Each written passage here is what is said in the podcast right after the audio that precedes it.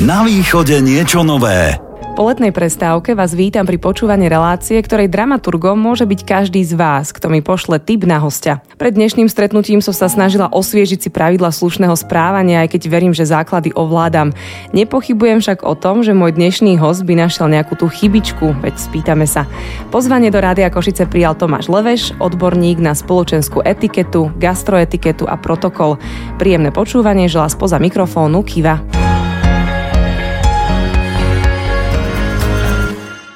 Tomáš, ako som prezradila, vitajte a zároveň mám taký mierny stres z tohto stretnutia, že čo sme urobili aj túto uh, s technikom Maťom zle. Pekný deň, ďakujem za pozvanie, všetko bolo zatiaľ v poriadku. Áno, zatiaľ sme prešli, to sa veľmi teším, ale vy ste ma predsa len šokovali hneď v úvode, lebo ste mi doniesli kvet aj e, s komentárom, že žene patrí kvet, alebo takto ako ste to povedali. To sa mi inak asi za celú históriu nahrávania týchto relácií, ktorých nebolo málo, nestalo nikdy. Takže asi ste poznačení pozitívnom zmysle tým protokolom, ktorému sa venujete. Poviem to tak, e, žena je nežné pohlavie, nie je to len nejaká fráza, ale skutočne to tak je. A kvet nie je len niečo, čím obdarujeme tú ženu, keď má nejaký sviatok, alebo nejaké výročie, alebo niečo s tým spojené, ale skutočne tej žene ten kvet patrí. Takže je to nejaký prejav pozornosti, bez toho, že by ten muž od toho niečo iné očakával. Tak ďakujem veľmi pekne, mňa to naozaj potešilo. Poďme ale k vášmu príbehu. Ste rodený Košičan? Nie som rodený Košičan, ale žijem v Košiciach už viac ako 6 rokov. Presťahoval som sa sem z malého mesta Revúca, mesto na Gemery, kvôli vzťahovej otázke, ale tak vzťahy sú o tom, že vznikajú a zanikajú. Ale nakoľko som človek, ktorý spravidla nerobí krok vzad, tak už som ostal eh, žiť v Košiciach aj z hľadiska tomu, čomu sa venujem, tak to uplatnenie je určite lepšie v metropole východu. A čomu všetkému sa vy venujete aj pracovne, aj vo voľnom čase? Lebo etiketa to ani zďaleka nie je vaše jediné zameranie. A nie, je to skôr také profesijné hobby, respektíve sekundárne zameranie, ktorému sa venujem. Ja som právnik, advokátsky koncipient, pôsobím v advokácii a okrem toho sa venujem spoločenskej etikete a protokolu už niekoľko rokov. Snažím sa ju takým tým tradovaním dostať e, medzi ľudí. Robím aj bezodplatné prednášky na základných a stredných školách, teda hovorí sa to tak v úvodzovkách, že za vatikánsku menu, ale mňa to robí šťastným, že o tom niekomu poviem a netreba vždy za tým vidieť nejakú odplatu alebo peniaze. A ak by ste sa zamysleli a možno nazreli do vašej minulosti, do detstva, tak taký úplne prvý kontakt e, s pravidlami slušného správania, prišlo to z domu, predpokladám, lebo asi tam sú také tie základné, potom už sú to škôlky a tak ďalej, alebo ako to bolo u vás? U mňa je to skôr o tom, že mňa tá etiketa vystihovala tak, ako som rástol. Teda pre mňa bolo prirodzené v mladom veku na strednej škole. Som vždy chodil pekne oblečený, bez toho, že by som chcel niečo si dokazovať alebo tak, ale vždy tam bola tá košela, to sako tým človek vyčnieva v tom pozitívnom smere z, z toho davu alebo spomedzi iných. A pre mňa bolo prirodzené otvoriť žene dvere na aute, pre mňa bolo prirodzené odsunúť žene stoličku či pomôcť jej do alebo z kabáta. A práve toto som zistil sám, že jednoducho je to oblasť, ktorá tým, že ma vystihuje, nepotrebujem sa ju nejako učiť, aj keď samozrejme tými rokmi som sa zdokonaloval, tie vedomosti som získaval, tak uh, toto bol ten dôvod, že mňa to skôr stelesňuje. Takže narodili ste sa už v obleku. ale to zase... neviem, to by som sa musel spýtať maminy, ale asi skôr... ale, ale niekde ste museli vidieť uh, ten príklad toho a ten model, od ktorého ste to preberali.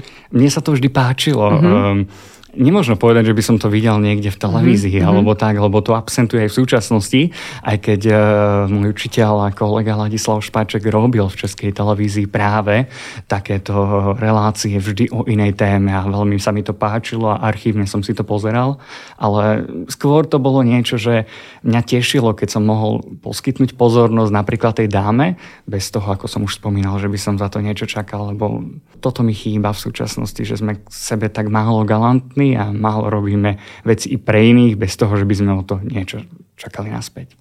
Aj mne to veľmi chýba. Mm. A to nie som ani odborníčka na etiketu. Keď ste už spomenuli uh, meno Ladislav Špaček, tak to je vo svete etikety odborník a spoločenské správ- na spoločenské správanie pojem.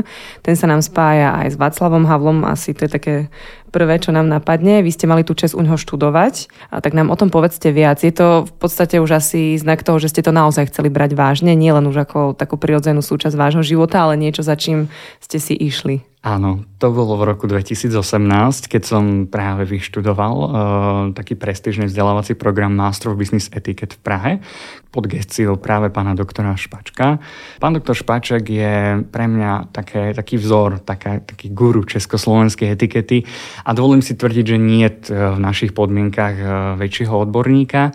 Asi predchodca pána doktora Špačka bol Jiří Gudiarkovský, to bol taký veľmi významný priekopník československej etikety, ktorý zaviedol veľa významných pravidiel, poukázal na rozdiel medzi slušnosťou a zdvorilosťou napríklad, k čomu sa možno ešte dostaneme. Pán doktor Špaček eh, pôsobil, áno, počas prezidentovania pána, uh, pána prezidenta Havla, a to 10 rokov ako mluvčí, teda hovorca pána prezidenta a tam prichádzal do kontaktu. Ale skôr to bolo, podľa môjho názoru, skôr z toho štátu štátneho diplomatického protokolu, lebo v prezidentskom paláci sa práve vyžaduje um, taký ten štátny protokol, ktorý je veľmi prísny a veľmi, uh, veľmi sa na neho dbá, čo kedy, je tam tzv. minútovník, všetko presne musí byť na presnú minútu, čiže je to taký trošku iné ako bežná spoločenská etiketa v bežnom styku a áno, tam som študoval v roku 2018 a som si povedal, že to môže byť taký odrazový mostík, kde je fajn začať. A bolo to veľmi náročné? Akí boli vaši spolužiaci? Alebo a, a, aký...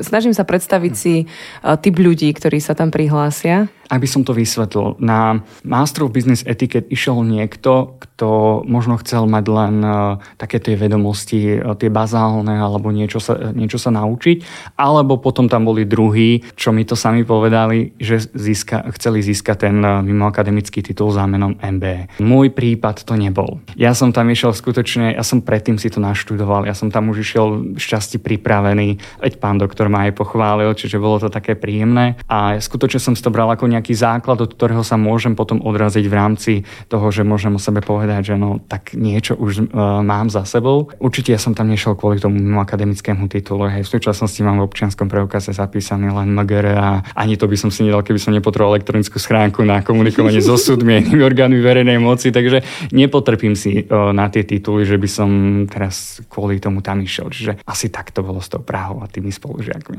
A keď ste mávali prednášky, predpokladám, že ich mal práve pán Špaček. Áno, áno tak e, boli tam také wow momenty, že, že aj napriek tomu, že ste už išli asi dostatočne pripravení a dosť veľa ste o tej téme vedeli, tak vás stále dokázal zaskočiť niečím, čo povedal? Samozrejme, to boli stále pútavé prednášky. E, bolo to, on mal ešte aj kolegyňu, pani Naďu Laban, tiež sa venuje spoločenskej etikete a protokol v, Českej republike. Čiže oni boli dvaja, ale ten garant bol práve pán doktor Špaček s tým, že e, nám rozprával také empirické skúsenosti zo svojho života a síce stelesnili do svojich kníh, ale nemožno povedať, že všetko v tej knihe je predsa z toho rozprávania. Ja by som ho dokázal počúvať aj 24 hodín bez problémov. A myslím, že asi nie ste sám. Myslím, má že... taký veľmi príjemný, hrubý áno, hlas, áno. to málo kto má, takže... A dokáže zaujať to publikum, veď nie je nadarmo asi robí to, čo robí. Presne tak. Ja som sa inak o etikete zhovárala v Eteri Rádia Košice aj napríklad e, s Danielom Šmídom, tiež je to český odborník na spoločenské správanie. A priznám sa, že na Slovensku mám trošku problém, ak chcem k tejto téme niekoho osloviť. No to som ešte nevedela o vás, ale e, keď sa chcem niekedy možno aj poradiť alebo sa venujem nejakej konkrétnej téme, tak mám pocit, že minimálne na východe s tým mám stále problém a aj keď som oslovila možno nejaké konkrétne inštitúcie, ktoré by mali mať protokol pod palcom, tak to tak nie je. Vy to ako vnímate? Je to len taký môj subjektívny pocit a skúsenosť, alebo je to naozaj tak, že je vás tu málo? Vášmu subjektívnemu pocitu by som dodal objektivitu, pretože je to presne tak, ako mm-hmm. hovoríte. Tomu sa venuje skutočne málo kto, ale tam je už potom na mieste taká rečnícka otázka, či to nie je priamo úmerné záujmu, pretože ja sa stretávam práve s tým, že veľa ľudí mi povie, ale veď ja to viem, ja mm-hmm. nepotrebujem, čo ja neviem, veď ja viem sa správať a tak mm-hmm. ďalej a potom im tam takú otázku, že kde má byť umiestnené špáradlo mm-hmm. a um, okrem asi dvoch ľudí. No medzi zubami. Áno, ale napríklad v reštaurácii. Ja viem, ja viem. Uh, okrem dvoch ľudí mi na to nevedel nikto odpovedať. Čiže to nie je niečo, že si človek chce toho druhého, že nevie to, ale uh, mrzí ma to, že to tak nie je. A ako aj hovoríte, inštitúcie, ktoré by mali mať uh, odbor protokolu, napríklad aj Košický samozprávny kraj ho nemá, mal ho, takže to už možno len tak na zamyslenie, že ide o skutočne taký prenesený výkon štátnej správy, to vo veľmi veľkom rozsahu, takže v tomto smere to absentuje. Ale aby sme to odľahčili, tak kde má byť to špáradlo? Poviete nám? Špáradlo má byť umiestnené na toalete. Toto ano. nevie skoro nikto s tým, že... Ale to dáva logiku, lebo veď mali by sme si asi na toalete vyberať niečo spomedzi zubov a nie pri stole. Presne tak, aj keď, mm-hmm. aj keď eh, zakriete si pusu ano. dláňou pri stole, je to neprípustné. Mm-hmm. A s tým, že vlastne nikoho nezaujíma, či si nejaký kúštik meska eh, vyberáme priamo zo stola. Je to maximálne nezdvorilé, mm-hmm. ba až neslušné, by som si dovolil povedať. Samozrejme v našich podmienkach bežne ho vidíme na stole v reštaurácii. No, ja mám veľmi kritické oko, ale snažím sa nad tým nepohoršovať očakávať, lebo predsa ako, no, nemôžeme to očakávať ako hotel Ária v Českej republike, kde prebiehali skúšky, takže to je už trošku iný level. A dokážete sa poznieť na takéto situácie, že nedvíha vás zo stoličky, že chcete im ísť povedať, že prosím vás tie špáradla dajte na toaletu? Už ste sa obrnili voči tomu? Áno, áno, uh, nie je, uh, to sa možno ešte taká otázka príde, ale nie je zdvorilé uh, niekoho napomínať alebo dať mu najavo, že že vy, alebo ty to nevieš, že robíš to zlé, alebo mm-hmm. nemáš to tak robiť a dovoliť si ho opraviť nejako. Mm, toto nie, nie je taká nosná myšlienka tej spoločenskej etikety. A o spoločenskom správaní sa budeme zhovárať aj po pesničke, tak verím, že s nami ostanete. Na východe niečo nové. Rádio Košice. Nedovoľme prosím, aby zanikla slušnosť, zdvorilosť či takt. Každý jeden z nás by chcel žiť slušnej a kultivovanej spoločnosti, no aby to tak bolo, musíme pre tento spoločný cieľ nás všetkých aj niečo urobiť. Povedal môj dnešný host Tomáš Leveš, odborník na spoločenskú etiketu, gastroetiketu a protokol a my pokračujeme v dnešnom rozhovore. Tak ako je to teda s tým našim záujmom o slušné správanie? Už sme niečo naznačili pred skladbou, ale vytráca sa alebo chcú ľudia vedieť, ako sa správať slušne a vhodne, kde sa o tom môžu dozvedieť najviac? Veľmi ma mrzí, že ten záujem nie je väčší, ako by som očakával, ale nemôžno povedať, že nie je. Ten je. Hlavne v profesiách, ktoré si to vyžadujú, napríklad aj povolanie právnika e, spolu, spolu s tou etiketou sa môže zdať, že nemá niečo spoločné alebo niečo podobné, ale práve naopak má, pretože uh, dodržiavanie tých základných pravidel spoločenského správania sa viaže na každú jednu profesiu. Rovnako lekár by mal vedieť, ako správne komunikovať s pacientom, ako mu oznámiť možno prípadné úmrtie. Rovnako právnik by mal vedieť advokát, ako komunikovať so súdom, aby to bolo také dôstojné vedenie súdneho konania, ktoré mi rovnako taktiež chýba a nevidím ho tak často a o to viac v nejakom trestnom konaní, ktoré je vybičované tými e, emóciami. Kde by sa o to mohli ľudia dozvedieť? E, no skôr z publikácií, alebo môžu ma osloviť na nejakú osobnú konzultáciu s tým, že e, skutočne e, ten záujem e, nie je taký, ako by sme si predstavovali. Napríklad e, veľmi ma prekvapilo, ak môžem spomenúť z mojej oblasti, e, máme povinné vzdelávanie advokátskych koncipientov a boli sme na seminári v Táloch a keď sa dozvedeli, čomu sa venujem, tak ma obkolesili a vyťažovali z tých informácií a pýtali sa, čo je správne a tak, lebo mali zapnuté obidva gombiky na saku. Reku, o, toto nie je dobre, pospodný mm-hmm. má byť rozopnutý. Ale e, skutočne to bolo nie, že ja som ich išiel nejako poučovať. E, ja som si tam išiel oddychnúť v rámci wellness, keď, som, keď skončila tá, tá formálna časť vzdelávania. Ale no, veľmi som sa do toho wellness ani nedostal, lebo, ale bolo mi to príjemné, že som sa im mohol venovať a možno, že bude tam aj spolupráca so Slovenskou advokátskou komorou, ale nechcem predbiehať, kým to nie je ešte isté. Ale ono možno naozaj taký ten prvotný záujem, že ľudia si povedia, že vieme tie základné veci, tak ten asi pretrváva, ale potom, keď sa s nimi možno pustíte do debaty a začnete aj nejaké konkrétne príklady, tak vtedy asi si uvedomia, že v tom majú dosť veľké medzery však. Áno, tu si dovolím použiť práve e, ten rozdiel medzi slušnosťou a zdvorilosťou. Slušnosť nám môže byť daná, ale zdvorilosti sa musíme priučiť. Slušnosť nám môže byť daná raným detstvom, dospievaním, výchovou, teda to, čo nám odozdajú rodičia, s tým, že vlastne zdvorilosti už sa každý z nás musí učiť, tá nie je daná. A rovnako veľmi dôležitý je takt to málo ľudí taktiež ovláda, pretože takt nám vždy napovie hranicu, za ktorú už nemôžeme zájsť, aby sme nezašli príliš ďaleko. Tá veta má skutočne silnú myšlienku, preto musíme sa naučiť, nenarodíme sa s tým, že kto komu navrhuje týkanie, alebo kto prvý podáva ruku. No nie, ale také základy, že poďakovať, alebo e, prosím, ďakujem. Toto je tá slušnosť, ktorú nás učia tí rodičia, za ktorú sme im veľmi vďační. Keď ste spomenuli aj ten takt, tak e, ten je mimoriadne dôležitý napríklad asi aj na, na pracoviskách, nie? A v tom takom prostredí, kedy ľudia si nie sú možno až tak blízki a často prekročia tú hranicu asi. A možno aj si to veľakrát neuvedomia, že, že sa to stalo a toho druhého človeka sa to môže extrémne dotknúť. Presne tak. To je veľmi dôležité určitú hranicu. Nepoužívame pojem takt v, v rámci e, bežného života, ale skôr to vieme nazvať, že sme prepískli. A to je asi ten správny pojem, ktorý, ktorým sa každý z nás stretáva, že, že niečo už si nemôžeme dovoliť, respektíve nemali sme si dovoliť a dovolili sme si a potom je na mieste rehabilitovať to, to, tú nepríjemnú situáciu nejakým ospravedlnením alebo vysvetlením. Takže určite áno. Ja si uvedomujem, že je to nekonečná téma, ale ak by sme tak trošku možno chceli uviezť nejaké konkrétne príklady, tak podľa vás, aké také najbežnejšie chyby robíme pri stretnutiach? Už sme múdrejší o špáradla aj o gombík na saku. tak dajme ešte niečo našim poslucháčom. No, veľmi dôležité je uh, správne oslovovanie, uh, dbáme na, na mená, vždy používame uh, oslovenie, keď napríklad použijem svoj príklad, tak Tomáš Leveš. Nikdy nepovieme len Leveš, lebo ten uh, krstné meno hovoríme práve z toho dôvodu, že vystvoríme dostatočný časový priestor na to, aby sme si začali zapamätávať to priezvisko, lebo niekto môže mať ťažšie priezvisko a keď uh, použijeme nejaké, nechcem niekoho sa dotknúť, takže nebudem menovať, ale nejaké náročné priezvisko a keď ho len tak teší ma a povieme to priezvisko, tak asi veľmi, e, veľmi si to nezapamätáme. Čiže to je dôležité. Vždy je dôležité byť, e, byť e, ako som povedal, taktný, zdvorilý.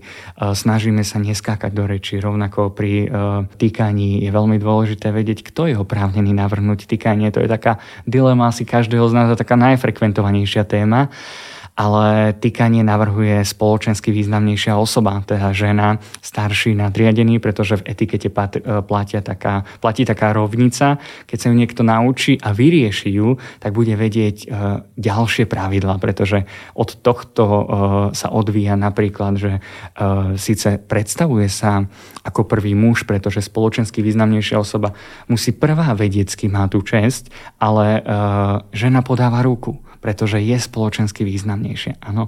Čiže to sú také situácie, ktoré samozrejme nie je dobré, keď niekto nám podá ruku a my teraz čakáme, že nám ide podať ruku a budeme čakať nejaké dve minúty, že on má podať ruku a on nevie, že má podať ruku, tak proste tú ruku podáme. Alebo keď nám podá niekto neoprávnenie, tak e, tú ruku príjmeme s úsmevom a pokračuje stretnutie ďalej. Veď nie je to o tom, že by to mohlo byť nejaké, nejaké striktne zväzujúce. Takže ešte sa vrátim k tomu týkaniu. Napríklad medzi rovnakým pohľadom pohlavím, teda keď budeme hovoriť o dvoch ženách alebo dvoch mužoch, rozhoduje vek vekovo starší, navrhuje týkanie vekovo mladšiemu. Samozrejme nebudeme zisťovať, o koľko ste starší, mladší, že či to je jeden alebo dva roky. To by sme si rovno mohli požiadať toho druhého predloženia dokladu totožnosti a to je nepripustné. Takže budeme vychádzať z toho, že generačne, teda autori uvádzajú 20, 23, 25 rokov ako jednu generáciu, čiže aj 30-ročná e, žena je oprávnená navrhnúť týkanie 45-ročnému mužovi napríklad, ak by som to mal tak tak, priblížiť. Ak budeme hovoriť o žene a mužovi, tak tam samozrejme týkanie navrhuje vždy žena. Už som sa stretol s takým kontroverzným pre mňa nepriateľným návrhom, názorom tiež z propagátorov spoločenskej etikety a aj v podmienkach Slovenskej republiky, že týkanie by mal, navr- by mal navrhnúť muž, aby žena mohla odmietnúť. No tak to, to je akože nepripustné, aby sme tam vkladali nejaký akt odmietnutia. A, takže tak, a čo je veľmi dôležité, ak si raz s niekým potýkame, nie je možné súhlas týkaním vziať späť. Teda aj keď už niekým nemáme tie priaznivé e, vzťahy, pohádali sme sa, proste je to na bode mrazu. Ale ak by sme niekomu povedali, aby nám znovu vykal, alebo nejako nad tým nástojili, tak vykopali by sme vojnovú sekeru a to je v rozpore eh, s pravidlami spoločenskej etikety a na pracovisku vždy navrhuje týkanie náš nadriadený, pretože on určuje, v aký vzťah bude so svojimi podriadenými, rovnako ako prvý podáva ruku. Ono to všetko znie tak jednoducho, keď to vysvetľujete takto do detajlov, ale niekedy je to kombinatorika, keď si tak mm, sa snažíte si vypočítať. Dobre, tak ona je staršia, ale ja som nadriadená a musíte si to všetko takto vypočítať, Áno. takže to nie je také jednoduché. Tak mám takú praktickú otázku zo života. Ja keď si neviem rady, tak ja na to idem cez humor že, že to tak sa snažím nejako uhrať takou vtipnou cestou, že tak neviem, ktorá z nás je mladšia, obidve sme mladé, krásne, poďme si týkať. Je to v poriadku? Absolútne super. Pokiaľ to, nie je, pokiaľ to nie je váš šéf alebo nadriadená, tak je to v poriadku, lebo skutočne na na pracovisku má ten šéf to dominantné postavenie a jednoducho aj keď máte 20-ročného majiteľa firmy a 60-ročnú zamestnankyňu alebo podriadenú, tak ten 20-ročný majiteľ firmy je na pracovisku oprávnený jediný navrhnutý kane, aj keď je tam výrazne vekový rozdiel a za hranicami firmy alebo úradu už sa tá spoločenská významnosť mení a tam už je spoločensky významnejšia práve tá staršia osoba. My sa tu o týkaní rozprávame už nejakých 5 minút a teraz som si predstavila tie korporátne firmy, ktoré majú svoju firemnú politiku, kde každý týka každému. A Treba tak, to rešpektovať určite. Áno, je to také potom zvláštne, keď sa stretnete vo výťahu, oni si všetci týkajú, sú starší, mladší a, a vy ste tam taký úplne iný článok. Ale čo považujete možno vy za také najčastejšie FOPA a stretávate sa s tým možno práve v tej etikete alebo spoločenskom správaní? Je niečo také, na čím si akože poviete, že no tak ale toto už by sa ľudia mohli naučiť? Alebo je toho veľa? Je toho veľa, ale ak by som mal povedať to, čo mňa irituje, mm-hmm. tak sú sandále a ponožky v nich. to je, čo sa týka obliekania, toho ja neviem toto stráviť a vždy sa pozriem na inú stranu, ale nikdy by som ani svojho známeho neupozornil. Uh-huh. Ale, alebo napríklad, eh, keď niekto ukusuje pečivo. Mm-hmm. Pečivo neukusujeme, ale ulamujeme a po jednom súste vkladáme do pusy. Takže to je niečo. A najčastejšie e, vidíte, keď, či niekto ovláda alebo neovláda tú spoločenskú etiketu pri spoločenskom stolovaní. Tam najpreukázateľnejšie sa prejaví to, či niekto tými e, znalosťami disponuje. Stačí držanie príboru. Pretože väčšina z nás ten príbor nedrží správne. A dovolím si povedať, že 90% ľudí. A ja som sa to naučil, ale teraz to beriem ako samozrejmosť a je to tak správne rovnako držanie uh, pohára na víno. Každý pohár na víno držíme inak, takže to sú také asi najčastejšie veci. No a šparadlo za stolom to akože ma irituje rovnako asi ako tie sandále. No keď ste spomenuli uh, to stravovanie, respektíve vlastne ten príbor, tak som si predstavila, že koľkokrát sa stretneme s tým, že máme príliš veľa toho striebra na stole a ak sa ocitneme na nejakej takej akcii, tak tam tam potom žijeme naozaj asi všetci len z tej hlášky z Titaniku, že ber to z kraje. A beriete to správne, lebo Áno. príber odoberáme z vonkajšej strany, no, čiže presne zlatý tak. Titanic nás to naučili. áno, áno. Tak to som rada, že, že to aspoň robíme dobre. No a samostatne ma zaujíma táto doba elektronická v úvodzovkách, ktorú žijeme, odpovedanie na e-maily, sms miesto telefonátu. To ako vnímate? Lebo ideme s dobou, ale na druhej strane asi aj tu by mali platiť nejaké pravidlá. Smajliky v pracovných e-mailoch majú tam byť, nemajú tam byť, ako to je? Čo sa týka elektronickej doby, tak e, naši predkovia poslali list tomu, komu chceli, išli na poštu, odoslali ho a týždeň čakali na odpoveď a takto krásne komunikovali. Ja hovorím, že to bola taká krásna doba, keď e, sme nemali ešte tie SMS-ky, veď moja starka si ani nepamätala predtým, čo bol televízor v detstve alebo rádio a niečo také. Ako už si nevieme niečo také predstaviť v dnešnej dobe v 21. storočí. V rámci elektronickej komunikácie taktiež patria, e, platia tie pravidlá. Najbežnejšou formou je v súčasnej dobe asi e-mail a SMS správa. SMS správa je v tom vhodná, že SMS-kou nerušíme iného, teda platí, že nerušíme telefonovaním po 22. hodine večer a nezačíname telefonovať skôr ako o 8 hodine rannej. Ale ak potrebujeme niečo skutočne súrne, nebudeme telefonovať, ale pošleme tú SMS-ku. Pretože ten adresát si tú SMS správu pozrie práve vtedy, keď mu to najviac vyhovuje a kedy má priestor na to odpísať, lebo keď vám niekto zavolá, musíte okamžite reagovať a to nie je vhodné. Čo sa týka písania e-mailov, tam by sme tiež mali dbať na, tú, na ten zdvorilostný koncept, ako je pri písaní listov. Teraz nehovorím o protokolárnych listoch alebo nejakých významných pozvánkach na nejaký, na nejaké akcie VIP, ale skutočne by malo byť e, správne zvolený predmet, náležité oslovenie, zdvorilá fráza, potom samotný text obsahový mailu a e, pozdrav a poďakovanie. Mali by sme to člení do ocekov, ako je to bežné pri písaní listu.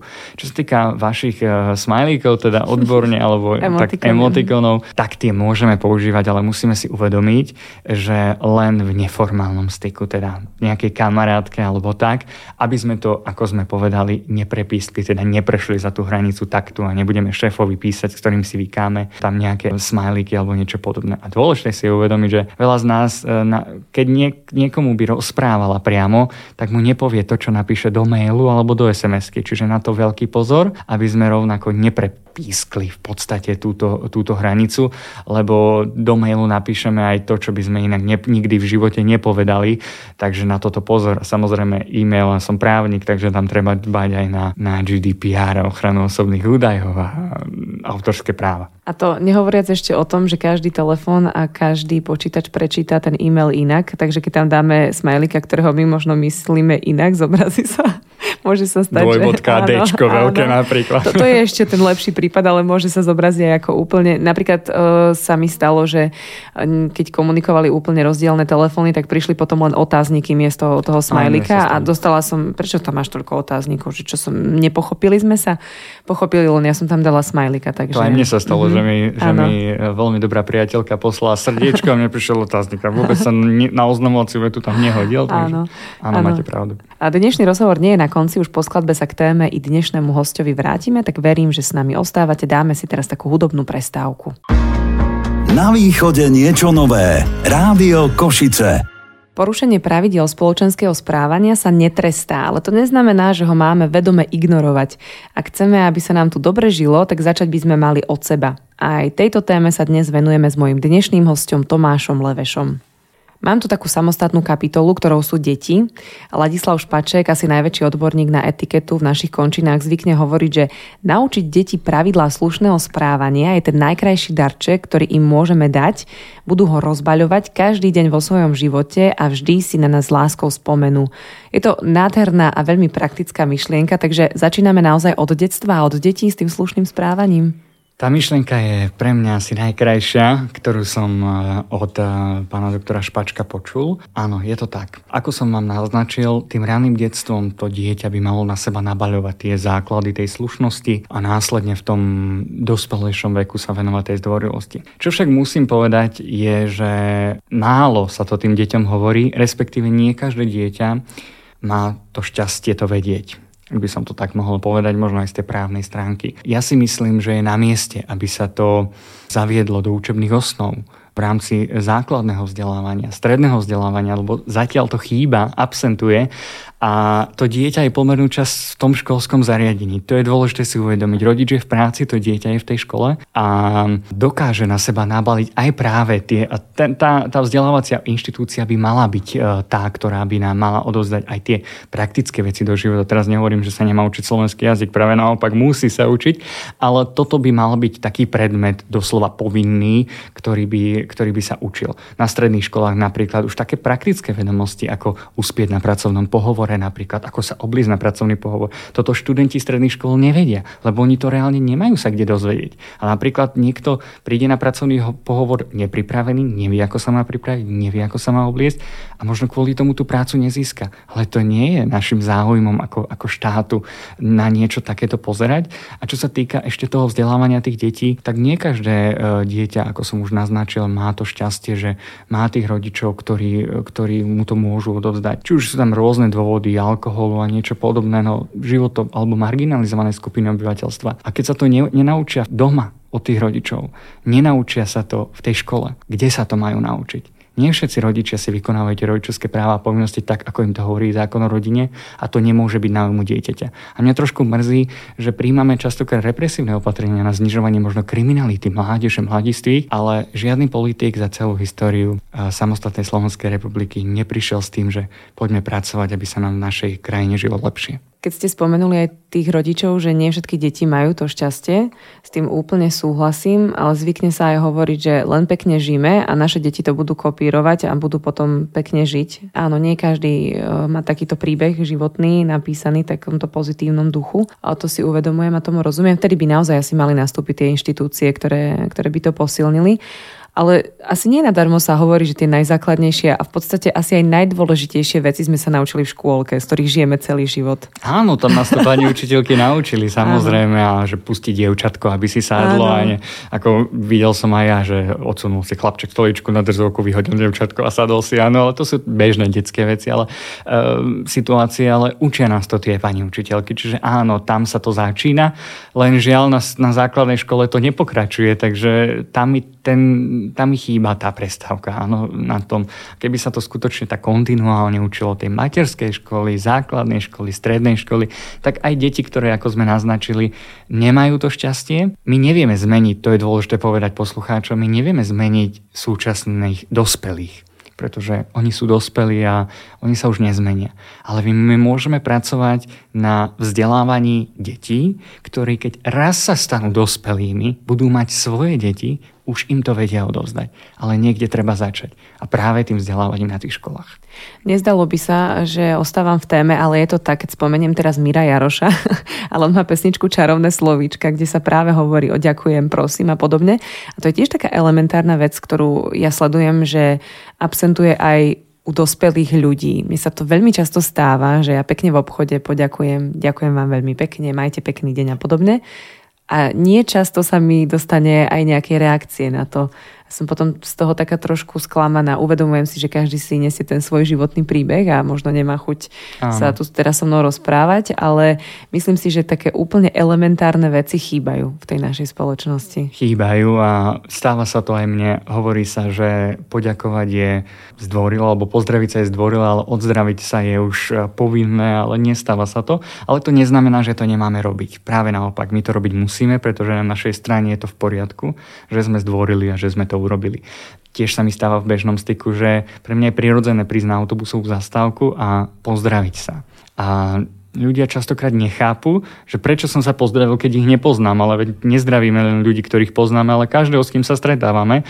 Neznamená, že teraz pôjdeme po hlavnej v Košiciach a máme každého zastavať a sa pozdraviť, ale, uh, ale je to tak, že mali by sme pozdraviť každého. Ale stalo sa mi, že mi taká staršia pani povedala, bolo to v Košiciach na Zimnej ulici a tam mi povedala, že som prišiel, som sa pozdravila, sa ma spýtala, mladý pána, prečo ste sa mi pozdravili? Lebo som prišiel na zastávku, vy ste tu už stáli a považujem to za správne sa vám pozdraviť. A ona mi tak začala rozprávať, že ako to bolo za ich, ich čias, že práve vtedy sa veľmi na to dbalo, aby to tak bolo a že veľmi mrzí, že sa s tým nestretáva a bola až dojatá. Čiže robme to všetci, lebo má to zmysel. Súhlasím s vami a určite podporujem túto myšlienku. Etiketa ako taká má neuveriteľne veľa tých smerov alebo odvetví vás baví ktorá najviac, ak sa to dá vôbec pomenovať? V mojom prípade sa to veľmi nedá povedať, lebo tak ako máte napríklad, e, vyštuduje niekto medicínu alebo robí nejakú všeobecného lekára, tak ja sa venujem tej všeobecnej etikete, tak každej oblasti, keď e, chcem o tom hovoriť iným, pretože nemôžem niekoho naučiť, ako správne podávať ruku, keď ho nenaučíme, ako napríklad správne sa zdraviť alebo oslovať iných, lebo ten pocit, to je v rámci predstavovania venujem sa tej oblasti všeobecne a myslím si, že každá jedna oblasť by si zaslúžila, aby sa o nej hovorilo tak kontinuálne, či už v médiách alebo kdekoľvek, aby sme, aby sme to tým ľuďom hovorili. Mám tu ešte takú myšlienku na záver, ktorá ma zaujala. Našla som ju pri definíciách etikety, tak možno váš názor. Kto porušil etiketu je nevychovaný a nezdvorilý, to však neznamená, že je mravne zlý. Veľmi silná myšlienka a pravdivá. Úlohou etikety nie je, ako som vám už spomínal, napomínať alebo niekomu si dokazovať, že no ty to nevieš a proste si burán, ako kolega Špaček by povedal, že burán to je také krásne české, ktoré Slo- Slováci nemáme také, taký pekný pojem. A e, je na každom z nás, ako sa rozhodne, ako chce žiť ako chce vystupovať, pretože to spoločenské správanie, niekto si povie, že tá etiketa je nejaká skľúčujúca alebo zväzujúca, alebo prečo mám niečo robiť podľa nejakých pravidel alebo striktne dané, ale to nie je pravda, to je zlý pohľad, pretože etiketa je životný štýl. To nie je aplikácia nejakého toho, ktorého pravidla na nejakú určitú individuálnu konkrétnu situáciu. To je životný štýl. Keď som sa raz naučil, ako správne držať príbor, mňa už nenapadne ho chytiť ako nejakú lopatu a proste krájať takto meso, alebo nechytím pohár za, za telo pohára, alebo jednoducho nebudem ujedať to pečivo bez toho, že by som ho ulomil. Čiže keď sa to naučíme, alebo kto komu navrhuje týkaň, už to beriete ako samozrejmosť. To je to, ako keď sme sa v, de- v detstve učili e, bicyklovať, chodiť a všetko s tým spojené. Takže je to na každom z nás. Mrzí ma pohľad tých, ktorí to odmietajú, ale treba ich rešpektovať, pretože len tak budeme žiť v kultivovanej spoločnosti, keď budeme rešpektovať aj práva iných. A pre tých, ktorí sa to chcú naučiť, a chcú sa posunúť na, tej, na tej vyššej úrovni, tak sme tu my, ktorí sa tomu venujeme, sú tu publikácie a možno by som to ukončil takou, takou myšlienkou. Na úrovni každého z nás záleží. Takže dbajme o to a možno tak na záver pre kolegov, právnikov, keďže som právnik, tak e, ja som vymyslel také motto, ktorým, s ktorým sa riadím, že povolanie v práve odbornosť vzdelaním zakladá, pristúpenie morálky predpokladá, ale dôstojný výkon vyžaduje. Ale neplatí to len pre právo, ale tam môžeme namiesto práva dať slovo medicína alebo mass media a podobne. Takže buďme slušní, buďme zdvorili a o pár rokov verím, že sa nás znovu dotkne ten pocit tej kultivovanosti. Asi aj tu platí, že začať by sme mali od seba, Presne tak. A naozaj možno, že úplne od tých najmenších, ak máme tú možnosť. Keď už sme spomínali právnikov, tak by sme možno, že mohli niekoho konkrétneho aj pozdraviť. Vy viete, kto poslal tip na vás, na tento rozhovor? Ja tuším, kto je za tým. Áno, je to Maggie, takže ju pozdravíme. Áno, takže pozdravujem veľmi, veľmi, veľmi dobrú kolegyňu, pani doktorku. Áno. tak zdravíme a môžeme aj venovať aj nasledujúcu skladbu. Ja ďakujem veľmi pekne eh, za dnešný rozhovor, že ste si našli čas a že sme sa aj my niečo nové dozvedeli a dúfam, že aj naši posluchači si z toho vezmú to svoje. Ďakujem za pozvanie a prajem ešte pekný deň.